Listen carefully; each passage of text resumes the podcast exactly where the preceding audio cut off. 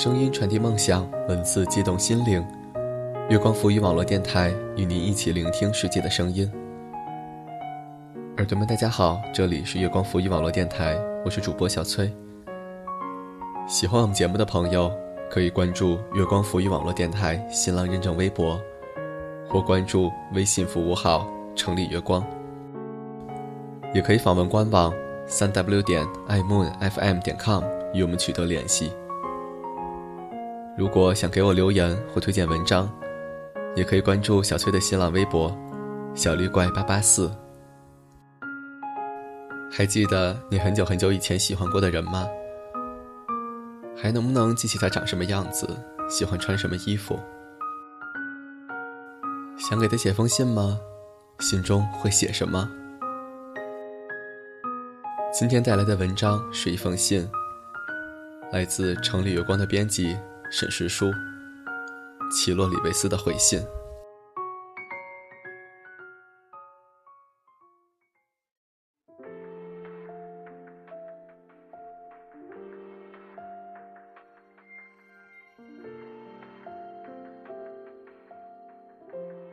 L 小姐，夏天快乐。记得立夏那天，我在微博里写道。如果不能记起他的脸，就一个人安静的吃饭去。是的，我在写这句话的时候，脑海里一瞬间便想起你来，没来由的。我想你会明白，正如我明白你。夏天里的许多事物，总是没来由。我们为何会舒展四肢，去吃，去喝？然后走很远的路，只是为了相见恨晚。这生命里诸多理不清的细微啊！感冒、颓废、难以启齿的心动，皆是从没来由开始，周而复始，最后大多数却都止步于下落不明。这是来自宿命的哀伤，也是来自生命的本能。我想，如果幸运的话，这期间我们会遇到爱，遇到性，遇到了解。但这有什么好稀罕的呢？就像你说的，每个人生来孤独，而这短暂的快活，也不过是天上的白云乍里乍聚。就像我们去楼下喝酒吧一样寻常。这种毫无意义的情感发泄，如能克制的，我便全盘接下；如果不能，大概飞蛾扑火也算是一种快乐。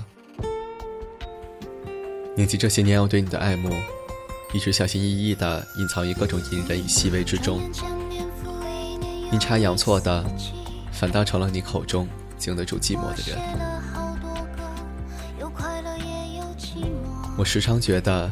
写信是件很温柔的事儿，那些情感里的诸多隐晦都可以镶嵌进去，暗地里生出一朵朵花来。但现在我却再也写不下去了，总觉得这样天真浪漫的诗意是年少才该有的。现在的我时常要为了生活的重复与困顿而发愁，缠缠绕绕的。到最后什么也不想说了，因为觉得同人说一大堆无用的话，还不如睡一觉或吃一顿来得更实际。而事实上，我也是经常这样做的。生活过得懒散，到处都是醉意，但我却不能像醉酒一样忘了哀伤。那感觉。像是一只飞了很久的白鹤，如失了翅膀。停下来时，他忍不住回头看暮色。生命里的大多数的难堪与寂寥呀，其实都是自己给的。如今体味着看似甘之如饴的愚昧，开始时是那样的声势浩荡，使我觉得起码会耗到至死方休的。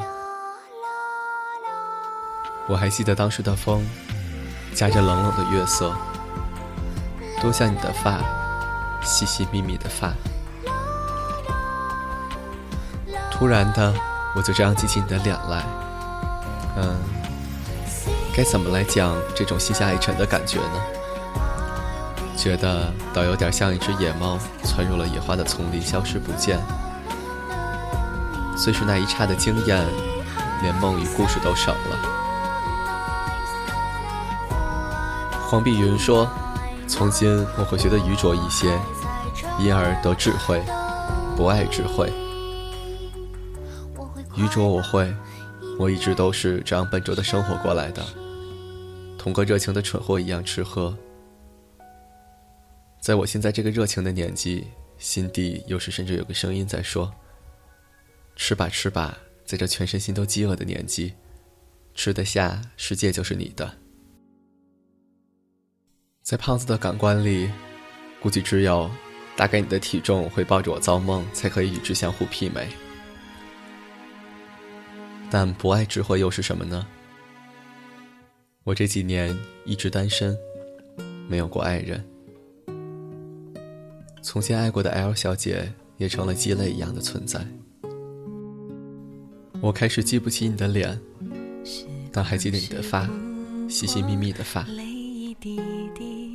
这是一种因求而不得而导致的不甘心的心态呢，还是年少的爱慕真是细长如丝，可以无声地穿过我整个青春？事到如今，我想我也分不清了。都怪当初月色太迷人，你转身时淡淡的目光一瞥如夏至，温柔而爆裂，我的肌肤都酥软了。我想起从前走过的山河，总是茂盛如墨，可以不分昼夜的燃烧人的灵魂。若在山中住久了，整个人都会变得野起来。至今我才发觉。这其实是一种很撩人的绿意，但我现在也不想走近了。一来路途遥远，二又不想一个人单枪匹马，便只好什么都折堕。实在觉得无话可说，便抽一支烟来压一压心里那些隐秘的欲望。秘密与欲望，全是来自不可预测的明天。但回忆却是个抽丝剥茧的过程。开始，你期待的是娇艳欲滴的鲜花，最后结出的却是清香扑鼻的芒果。如此一想，便觉得生命真是好。七月份已约好和好友们出去玩，期间我们会去桂林，看山看水都好。我们见面时会说什么呢？大概都是一些无关紧要的小事儿吧。也许关于吃，关于从前，关于蓝色的天空和似玫瑰般绽放的云团。这种满心期待的等待，倒是跟孩提时年关出进，等待母亲回家时那种快乐有几分相似。其实很多时候都是这样，不能走近的。便等一等好了。早上排队等买热气腾腾的油条豆浆，晚上又在等冒着香气的蛋炒饭。要知道，吃不饱时最想念。我可以不吸烟不喝酒，但是不能挨饿。在这缺爱缺脸缺爹之后就要萌成狗的年代。食物算是我最别致而温暖的安慰。深夜出门去点一份热气腾腾的馄饨，撒上一勺葱花，对我来说就是人间美味。吃饱了胃，抽到了心，平时稠密的思念好像也就能轻上几分。看起来，这世界也不是说缺了谁就不行。你看，只要心怀山河。吃胖后的胖子也能神情如烟。我也想过要养一只猫，但总由于各种客观的原因而作罢。但我想总会养的。要送的萨摩叫饭团儿，日后我养的猫便叫周粽吧。我老家有一只母猫，浑身杂黄色，没有名字，生了一胎又一胎的猫崽儿，但最后都被奶奶送了人。记得细十年间，一夜正好停电，只听见黑暗中它喵喵地走进我的裤脚，蹭了蹭便盘身睡下。后来我离家，一个人闷，便总想着养只猫，或许就会好起来的。后来在微博上关注了小马尖儿，觉得他做妞妞和端午的爹妈也是到了极致。得闲时，我会专门去微博看看端午和妞妞。小公举马甲，总会令我觉得是接近了一种充满幻想与希望的心情。那些我们所觉得美好的事情，怎知不是亲密之人的苦心经营呢？我近来像是进入了瓶颈期，工作无聊与充实对半，但没什么前途。隔壁整天都在放忘了吃药的音乐，嗨了娘后又嗨爹。因天气闷热，吃与喝也成了将就。而我在写这篇文字时缓慢而吃力，但最后总算是挤出来了。对自己灰心失望，也同时松了一口气。想起从前有一个人对我说：“写作这一条路很难有出路，但你的方向是没有错的。”那时我们聊天叽叽喳喳讲了三个钟，很是尽兴。人大了，个人有个人的追求，我也有我的，这是人之常情。但我想，那样的过往再也不会有了。夜路漫漫，路上珍重。愿我前程似锦，你也会好到无人可及。昨夜梦见抠门的老板说加我工资，一高兴给笑醒了。郁闷地骂了句“靠”，然后起床刷牙洗脸时，发觉香橙味的牙膏泡沫闻起来有些香甜。多像雪初时的惊喜，闯入窗台的新枝，窝在脚边酣睡的猫。我想你，天色正晴。如若不能记起他的脸，就一个人安静的吃饭去。吉日，沈。